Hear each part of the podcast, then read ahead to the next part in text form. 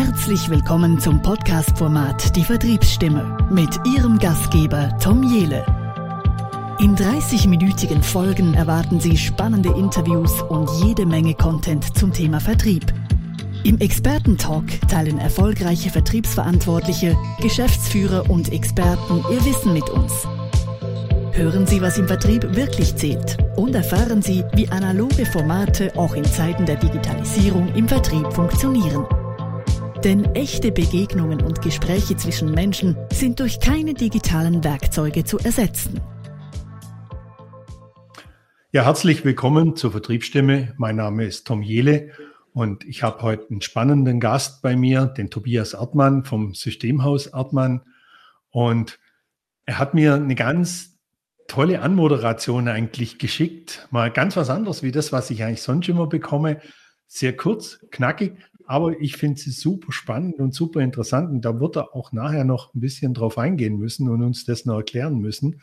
Er hat die ein Anmoderation als leidenschaftlicher IT-Dienstleister mit einem ausgeprägten Sinn für Urlaub und dem Traum einer Olivenplantage auf Mallorca mir zugesandt. Herzlich willkommen, Tobias Ortmann. Vielen Dank für die Einladung. Hallo, Ele, grüße Sie. Hallo, grüße Sie. Ja, Herr Erdmann, vielleicht sagen Sie vorab den Zuhörerinnen noch ein paar Worte zum Systemhaus Erdmann. Ich weiß, Sie haben das ja selber aufgebaut, vielleicht wann das begonnen hat, was die Idee dahinter war, wie sich das entwickelt hat, dass die Zuhörer, Zuhörerinnen ein Bild bekommen, äh, mit wem ich hier heute im Interview sein darf. Ja, ja ich habe das Systemhaus 1994 während des Abiturs gegründet. Ähm, eigentlich äh, mehr aus einer Schnapsidee heraus. Äh, ich habe das Glück gehabt, dass ich schon relativ früh mit ähm, Computer in Berührung gekommen bin, als ich zehn Jahre alt war. Das ist äh, 1983 gewesen, also auch schon das eine oder andere Jahrzehnt her. Ähm, habe dann so mit 16, 17 meinen ersten richtigen PC bekommen und äh, bin da dann immer in so einen Computerladen reingewandert und reingelaufen und habe mich äh, da sehr stark für interessiert, habe dann angefangen nebenbei in diesem Computerladen zu arbeiten und habe dann relativ äh, schnell gemerkt, das geht auch besser. War zumindest mein, meine Idee, dass es auch besser geht. Und äh, dann bin ich irgendwann zu meinem Vater mal hochgegangen und habe gesagt, du, pass auf, ich, ich habe Lust, mich selbstständig zu machen. Unter uns ist so eine Bäckerei, da können wir das Ladenlokal so ein bisschen abgrenzen. Ich gehe da jetzt mal runter und frage, ob das für die okay wäre. Dann bin ich da runtergegangen, habe mit dem Chef der Bäckerei gesprochen, da waren zwei Eingänge und er sagte, den Platz da hinten brauche ich eh nicht. Was zahlst du mir monatlich an Miete? Dann haben wir uns geeinigt. Ich bin wieder hochgegangen und zwei Wochen später hatte ich mein erstes Ladenlokal. Und äh, so ist das Ganze halt entstanden. Allerdings hat das, was wir heutzutage machen, mit dem, was wir 1994 gemacht haben, so gar nichts mehr zu tun. Ja, aber spannende Zeit gewesen. Mhm. Das, das, klingt ja spannend, so, so eine Ad-Hoc-Entscheidung zu sagen, ich gehe runter und miete da jetzt ein Stück vom Ladenlokal an und mache mich selbstständig. Finde find ich jetzt auch eine mutige, auch in, in, in, jungen Jahren natürlich sowas zu machen, ist auch eine mutige Entscheidung. Und das hat sich dann auch immer weiterentwickelt. Ähm, wie groß seid ihr heute? Wir sind jetzt knapp 30 äh, Mitarbeiter. Mhm. Ähm, meine ersten Mitarbeiter hatte ich schon relativ zeitnah, äh, weil nach dem Abitur äh, musste ich direkt Zivildienst machen. Ich hatte aber schon das, das Unternehmen gegründet. Ähm, das heißt, ich konnte eigentlich nur nachmittags das Geschäft öffnen, weil ich vormittags Zivildienst machen musste. Äh, und da hatte ich dann meinen ersten Mitarbeiter schon eingestellt, der vormittags äh, das, das Geschäft geleitet hat sozusagen. Und äh, nachmittags konnte ich dann weitermachen. Und ich hatte auch ein bisschen Glück, muss man sagen. Meine Zivildienststelle ähm, da hatten wir zwischendurch den Deal gehabt, dass ich ein bisschen was für die IT mache und dafür das eine oder andere Mal trotzdem früher gehen darf. Ich hoffe, man darf das jetzt hier so offiziell sagen, aber ist alles verjährt?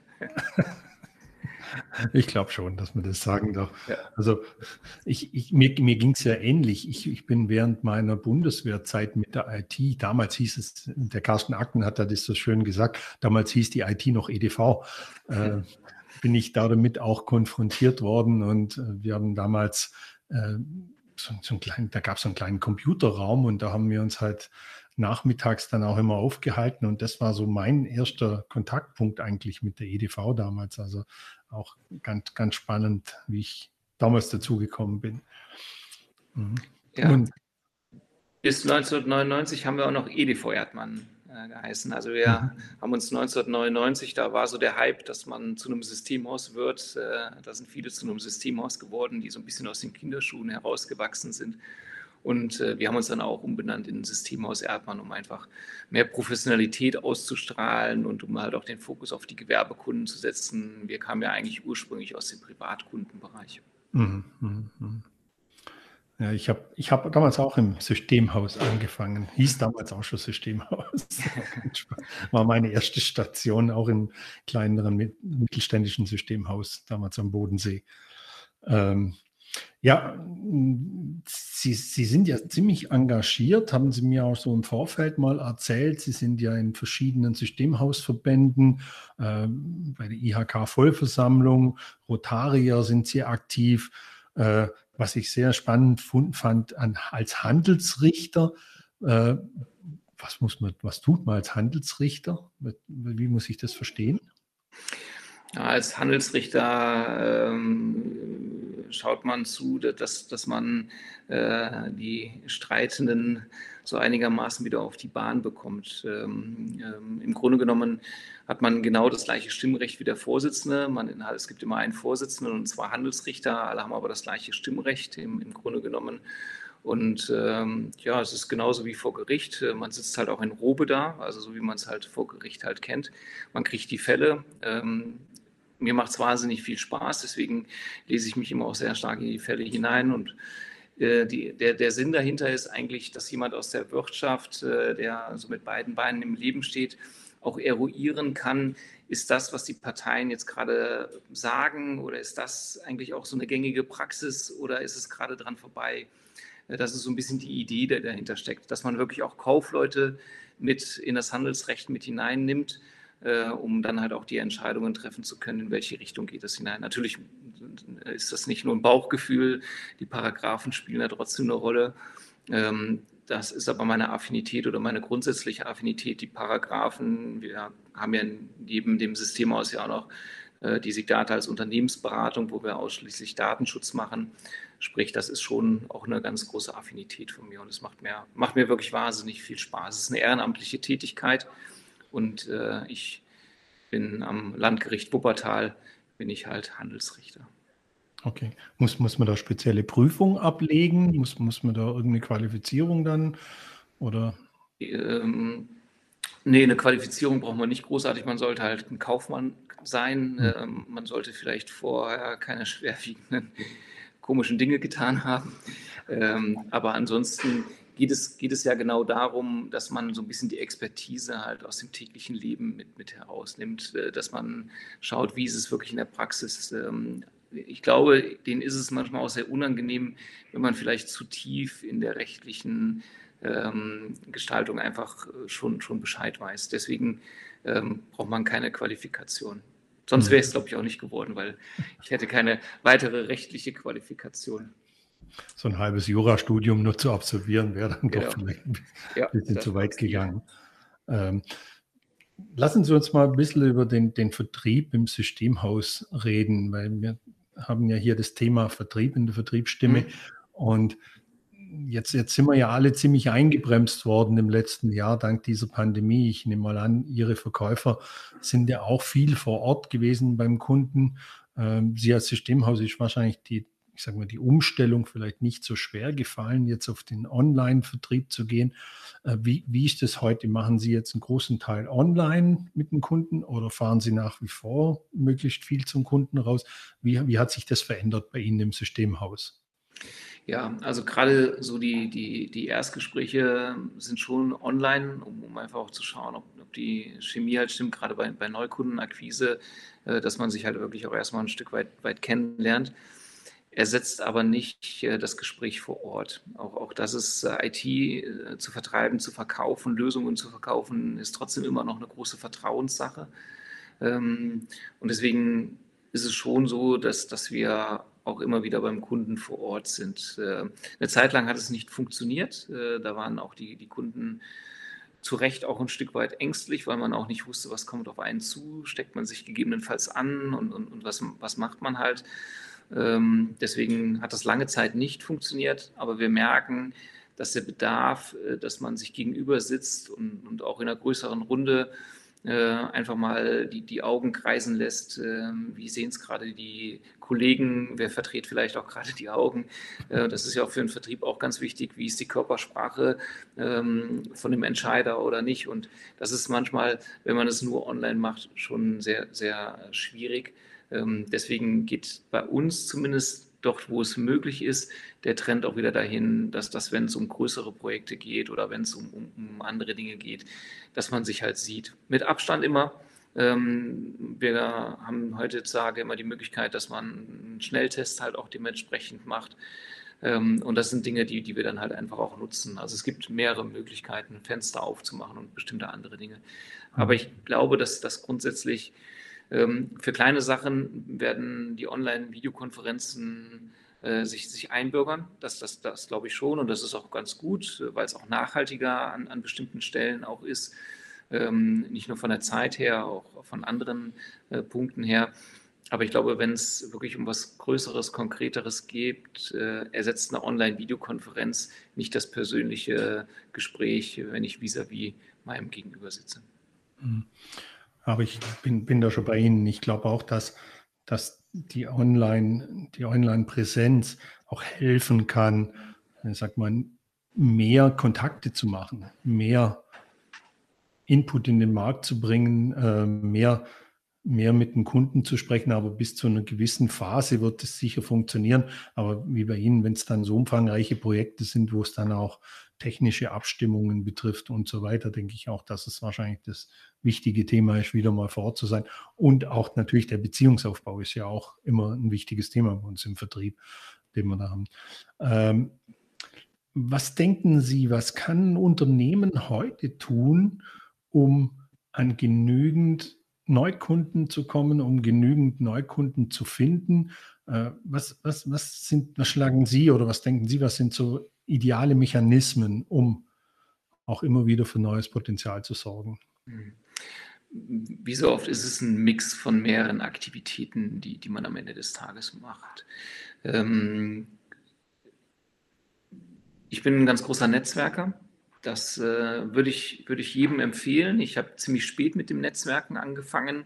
Äh, da bin ich mit 30 gewesen.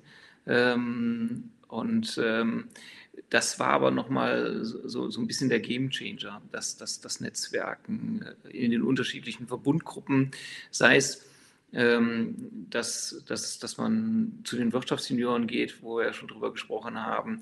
Äh, aber es gibt auch andere Verbundgruppen, wo man sehr gut netzwerken kann. Ähm, wenn man sich als Experte darstellt, verkauft in Anführungszeichen, ist es immer sehr gut das Geschäft kommt von alleine. Also das, was mein Credo immer gewesen ist, nicht aktiv, hör mal, willst du das haben, ich kann dir das anbieten, sondern immer wieder mal, mal einen Vortrag halten, ähm, sich, sich präsent zeigen. Ähm, wenn jemand eine Frage hat, einfach die Frage ganz normal beantworten.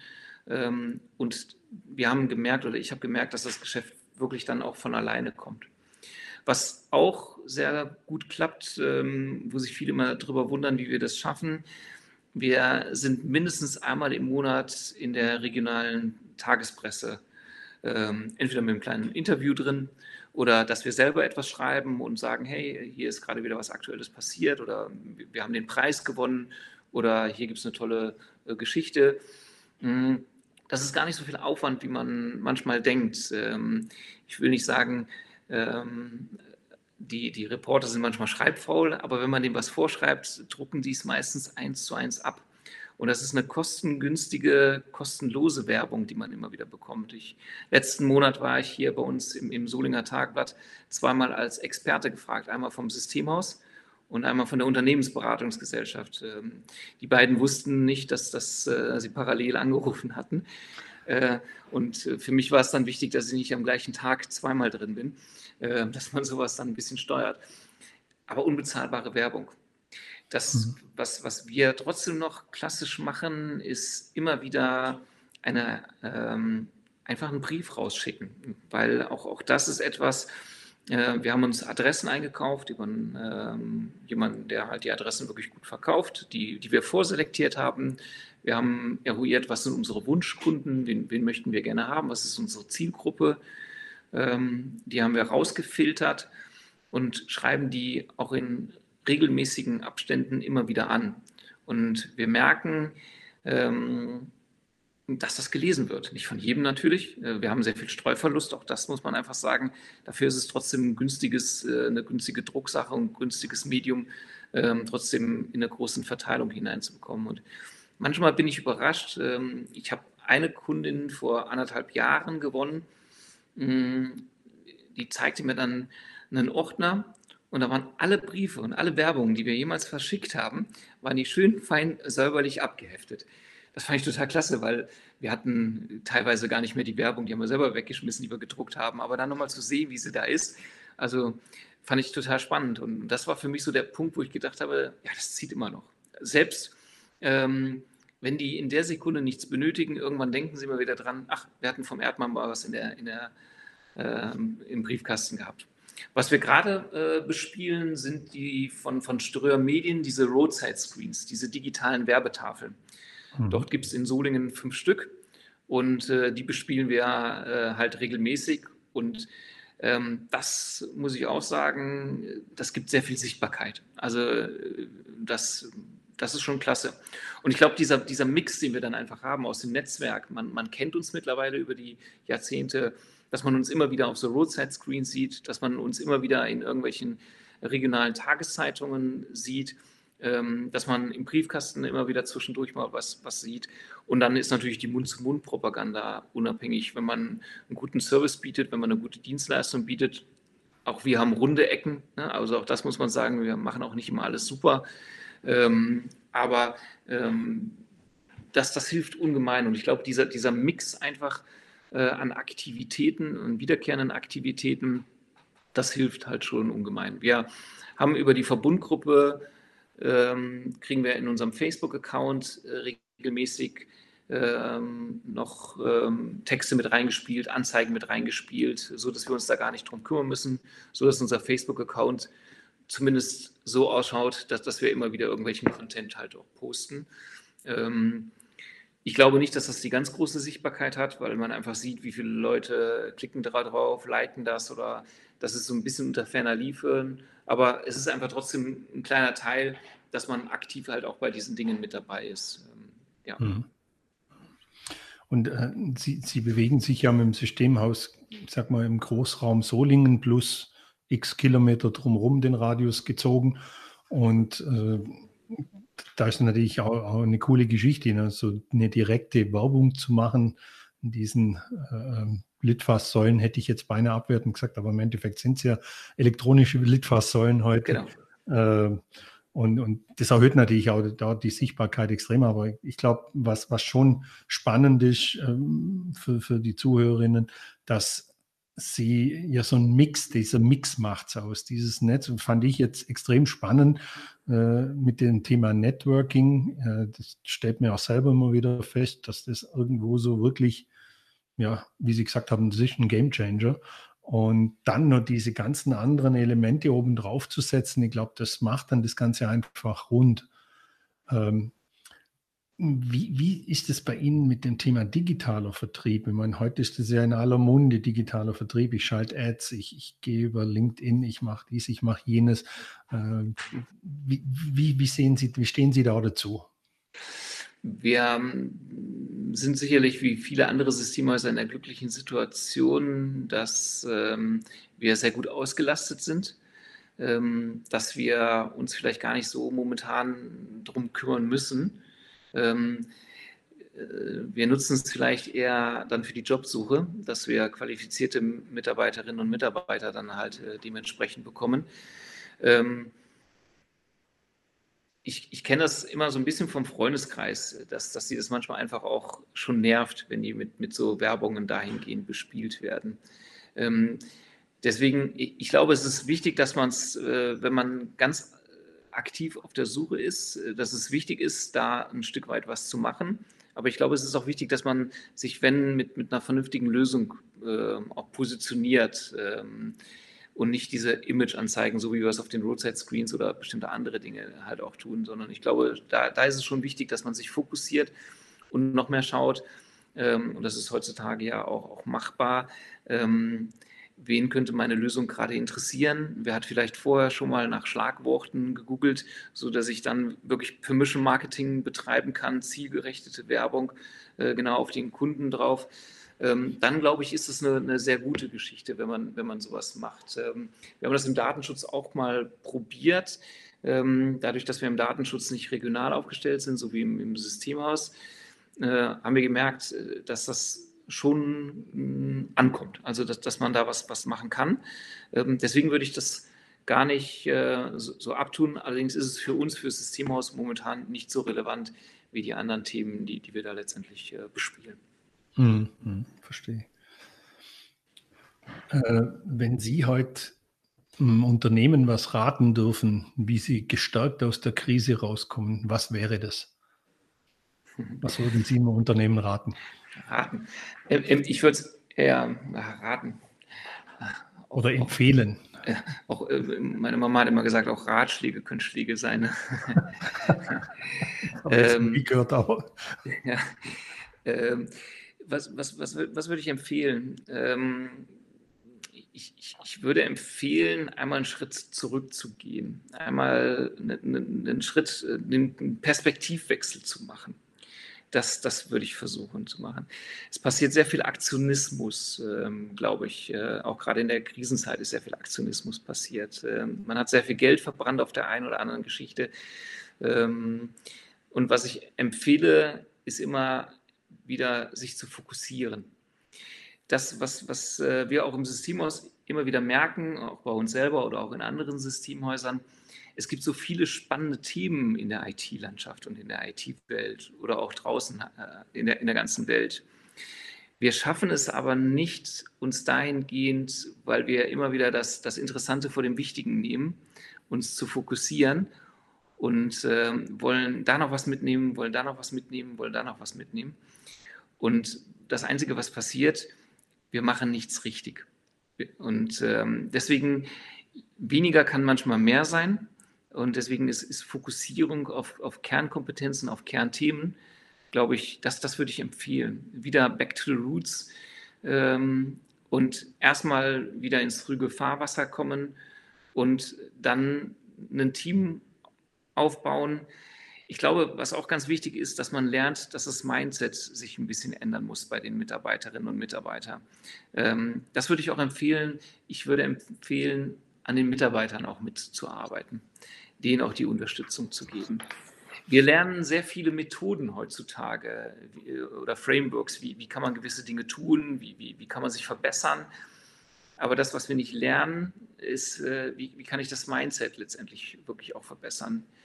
Ähm, und ja, das, das sind, glaube ich, so die Empfehlungen, die ich, die ich hätte, ähm, stark auch in Mitarbeiter zu investieren, das Mindset zu verändern und stark wieder in eine Fokussierung hineinzugehen, ähm, weil man sich dort als Experte in, in der Tiefe doch besser auch von den Marktbegleitern äh, absetzen kann.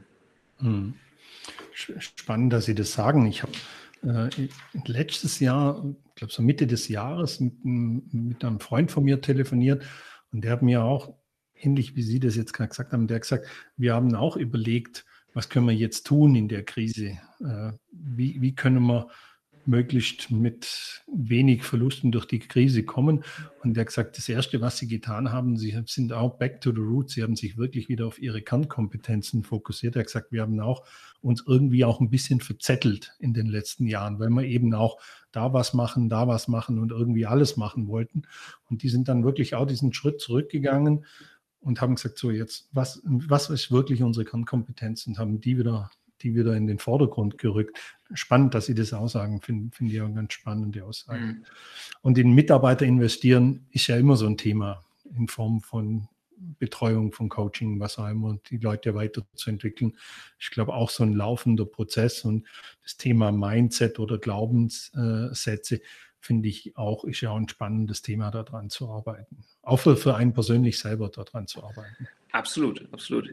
Wir, wir haben ja viele Unternehmen arbeiten immer noch äh, nach MBOs, Management by Objectives, äh, wo wir die Jahresplanungen haben. Wir leben in so einer schnelllebigen Zeit, wo vielleicht nach ein oder zwei Quartale die Jahresplanung schon über den Haufen geworfen wird und, und letztendlich weil der Bonus äh, dran hängt, hechelt man trotzdem immer genau in die falsche Richtung und zwar dann mit doppelter Geschwindigkeit in die falsche Richtung nach. Und ich, ich glaube, dass, das, das muss sich einfach äh, in den Köpfen so, so ein Stück verändern und man, man muss andere Frameworks nutzen, um, um zielgerichteter ähm, zu agieren. Vielleicht auch mh, hm, nicht von oben Wasserfallprinzip, sondern dass man auch mehr die Mitarbeiter einfach auch äh, einfach mitnimmt. Das sind so die Themen, die, die aus meiner Sicht, aus meiner Perspektive sehr, sehr, sehr wichtig sind, wenn man weiterhin erfolgreich am Markt bestehen möchte. Mhm. Ja, jetzt möchte ich noch auf dieses Eingangsthema zurückkommen. Das Thema mit der Olivenplantage auf Mallorca. Bringen Sie uns da mal ein bisschen Licht ins Dunkel. Was steckt da dahinter? Das äh, eigentlich ist es schon ganz, ganz, ganz lange her. Eigentlich äh, hat das so mit äh, 16, 17 angefangen, dass ich immer in Südfrankreich, in Port Grimaud, wo ich früher mal Urlaub gemacht habe, das ist nähe Saint-Tropez, ähm, dass ich dort mal, mein Kindheitstraum war, ich möchte dort einen Café aufmachen. Ähm, und ähm, dann äh, bin ich irgendwann nochmal da gewesen und habe gemerkt, naja, das ist, glaube ich, nicht so, so die beste Idee. Ähm, und dann hat es mich irgendwann immer wieder nach Mallorca verschlagen und ich kann gar nicht sagen, warum, aber mich haben die Olivenplantagen immer fasziniert. Und äh, ich habe immer gesagt, ähm, ich, ich, möchte mir das mal anschauen, ich möchte so eine Olivenpresse haben und ich möchte das mitmachen. Und ähm, für mich war das immer, wenn wir das besucht haben, wenn wir uns das angeschaut haben, war das immer so wahnsinnig entspannt. Und ich mag halt wahnsinnig gerne gutes Olivenöl mit wirklich leckerem Salz und einfach ein Stück Brot dazu, ein paar Oliven, ein Stück Käse, guten Manchego. Und für mich ist die Welt dann immer in Ordnung. Und ähm, das ist so ein bisschen das, das, das Ziel, was ich so vor Augen habe. Jetzt ist, äh, ich, ich sage mal, Mallorca ist meine zweite Wahlheimat. Äh, jetzt sind wir halt auch relativ häufig immer wieder auf Mallorca. Und deswegen kam so mein Traum, ähm, wenn ich in den Ruhestand gehe, äh, und das soll nicht erst mit 65 oder 66 sein, da muss man ja trotzdem noch irgendwie ein bisschen was tun. Und äh, ich finde das abseits der IT, wo man immer nur die ganze Zeit vor einem Computer starrt, wo man immer nur so ein bisschen Digitalisierung hat, wo man einfach auch ja, ein bisschen Handwerk machen kann, wo man was anfasst, wo man in der Sonne ist, so stelle ich es mir zumindest vor, und, und wo man einfach was ähm, wachsen sieht, was, was, was klein sieht, wo man Menschen einfach mit glücklich macht. Ähm, denn mit leckeren Olivenöl oder mit leckeren Oliven kann man nicht nur mich, sondern ich glaube ganz, ganz, ganz viele Menschen glücklich machen. Und ähm, das ist so meine Idee, ähm, dass ich irgendwann schaue, wo kann ich mir so einen ganz kleinen Fleck kaufen oder vielleicht gibt es auch schon was, was äh, gibt ja auch auf Mallorca viele, die sagen, auch aus Altersgründen würde ich es einfach gerne verkaufen und es gibt wirklich viele kleine Plantagen, da muss, muss man halt äh, fairerweise sagen. Und so kam das Ganze halt einfach zustande. Und mein äh, Motto ist, ich arbeite viel, ich arbeite immer viel und lang. Mm, deswegen, äh, ich mache auch leidenschaftlich gerne Urlaub. Deswegen ist es in der Regel immer so, dass ich alle zwei Monate, äh, spätestens alle drei Monate, wobei wirklich alle zwei Monate dann auch einen Urlaub mache und auch weg bin. Das mhm. ist so, so, so die Idee, oder nicht nur die Idee, sondern das ist das, was wir so in der Regel halt auch machen. Da muss man fairerweise sagen, ob ich nur hier bin oder ob ich auf Mallorca bin, auch da arbeite ich dann natürlich, aber es ist etwas anderes, wenn man aus dem Café heraus dann dementsprechend arbeitet mit dem Blick aufs Meer. Ähm, oder irgendwo vom Pool aus irgendwo schön arbeitet mit dem Notebook. Ähm, es ist einfach ein ganz anderes Lebensgefühl. Und die, das letzte Jahr hat viel mit einem gemacht, glaube ich. Äh, es hat, es hat sehr viele Menschen in die eine oder in die andere Richtung bewegt. Auf jeden Fall hat es viel mit einem gemacht und es hat auch sehr viel nachdenklich gemacht. Äh, wo, wo, geht die Reise hin? Will man weiter immer in so einem Hamsterrad gefangen sein? Ähm, und irgendwann hat man vielleicht dann auch so diese Sinnesfrage, auch wenn man auf ein gewisses Alter vielleicht einfach zugeht, da kommen so mehrere Faktoren dann äh, zusammen, wo man dann sagt, ist es das gewesen? Und jetzt habe ich das Glück, dass, dass mein Sohn in, in, der nächsten Generation hier schon im Unternehmen mit drin ist, sodass ich mich immer auch mehr und mehr sukzessive zurückziehen kann und vielleicht dann auch meinen zweiten äh, Traum dann halt auch dementsprechend leben kann. Und so kommt das Ganze zustande mit der Olivenplantage. Spannend. Vielen Dank, dass Sie uns da teilhaben lassen.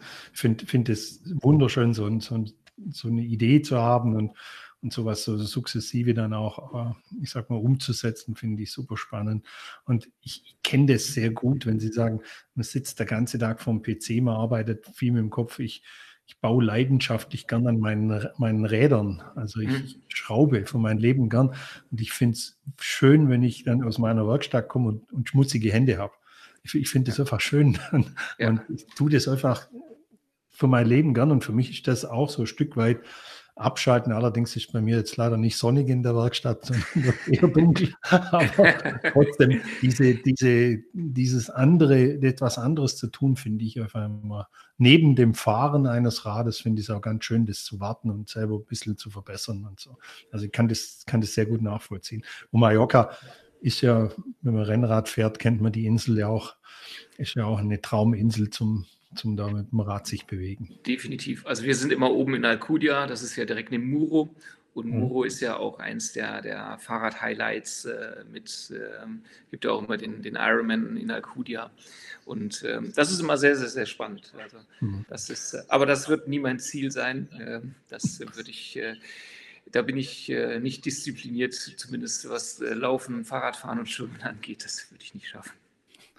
Also in Alcudia kenne ich auch, da war ich auch schon mal, da habe ich auch schon mal eine Woche das mhm. Basislager gehabt vom Trainingslager. Also daher kenne ich das auch ja. ganz gut. Spannend. Ja, Hartmann, ich stelle jedem Gast immer noch eine Frage. Und die möchte ich Ihnen natürlich auch stellen zum Schluss. Ähm, was war, wenn Sie es wenn Sie es auf einen Tag projizieren können, was war Ihr schönster Tag in Ihrem bisherigen Berufsleben?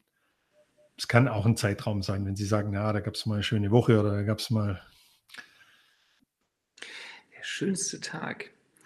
Ähm, also es gab ganz, ganz, ganz viele schöne Tage in meinem Berufsleben. Ähm, aber ähm, der schönste Tag.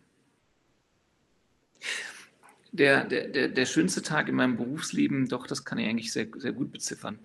Ähm, ich ich bin mit, äh, ich habe, als mein, mein, mein Sohn Philipp 18 Jahre alt wurde, sind wir gemeinsam auf ein Kreuzfahrtschiff gegangen, um so ein bisschen zu eruieren. Wir haben so eine äh, Papa-Kind-Tour gemacht, um so ein bisschen zu eruieren, wo geht denn deine Zukunft hin? Könntest du dir jemals vorstellen, auch das, das Unternehmen zu übernehmen? Und ähm, ich würde diese Woche, würde ich glaube ich, ähm, gerne als schönster Tag, sowohl privat als auch beruflich, weil wir uns wirklich fast auf dem Schiff eingeschlossen haben, um, um genau über das Berufliche zu sprechen. Und einer der schönsten Tage, was äh, Wochen war, war genau das, als er gesagt hat, Papa, ich kann mir das gut vorstellen, ich möchte das. Ich, ich möchte das. Das ist ein sehr, sehr schöner, weil mhm. das, das Kind, was man so ein bisschen geboren hat, äh, jetzt kann man das doppeldeutig sehen, äh, einmal als Unternehmen und einmal wirklich als Kind, ähm, beides verschmelzt gerade so, so ineinander und, und ähm, man hat das Gefühl, das, das geht halt immer weiter. Man hat sich natürlich auch die Frage gestellt, will man seinem Kind das antun, so ein Systemhausgeschäft? Das sind ja auch immer die Fragen. So, mach nie das, was ich gemacht habe, um Gottes Willen. Aber ich glaube, ähm, dass, dass die IT-Branche immer eine gewisse Zukunft hat und wir haben uns über die letzten Jahrzehnte so oft gewandelt, von Shareware-CDs zu verkaufen, Privatkunden, über kleine Computer, über Server, über Digitalisierungslösungen, dass äh, das immer wieder spannend ist, äh, dass er auch die Chance hat, einfach das ganz anders auch wieder zu entwickeln. Und ähm, da, das ist für mich eigentlich die, die schönste Zeit gewesen und mit der schönste Moment. Mhm. Mit der Gründung natürlich. Ja, ja. Viel, vielen Dank dafür, äh, dass Sie uns da teilhaben lassen haben. Und ich habe auch bestimmt ein sehr gutes Gefühl zu wissen, dass man das Unternehmen in entsprechend gute Hände auch, auch dann übergibt und quasi äh, das in der, im Familienbesitz bleibt. Das ist ja auch mhm. sicher ein schöner Gedanke. Ja, ich bin soweit durch mit meinen Fragen. V vielen Dank für das, was Sie alles mit uns geteilt haben, für die tollen Inspirationen, für die, den tollen Input. Und äh, ja, mir bleibt nur noch vielen Dank zu sagen und äh, einen schönen Tag noch zu wünschen. Ja, Ich habe zu danken. Also ich fand es total spannend. Ganz lieben Dank auch für die interessanten Fragen. Und ja, ganz, ganz herzlichen Dank. Vielen Dank. Tschüss. Super. Tschüss.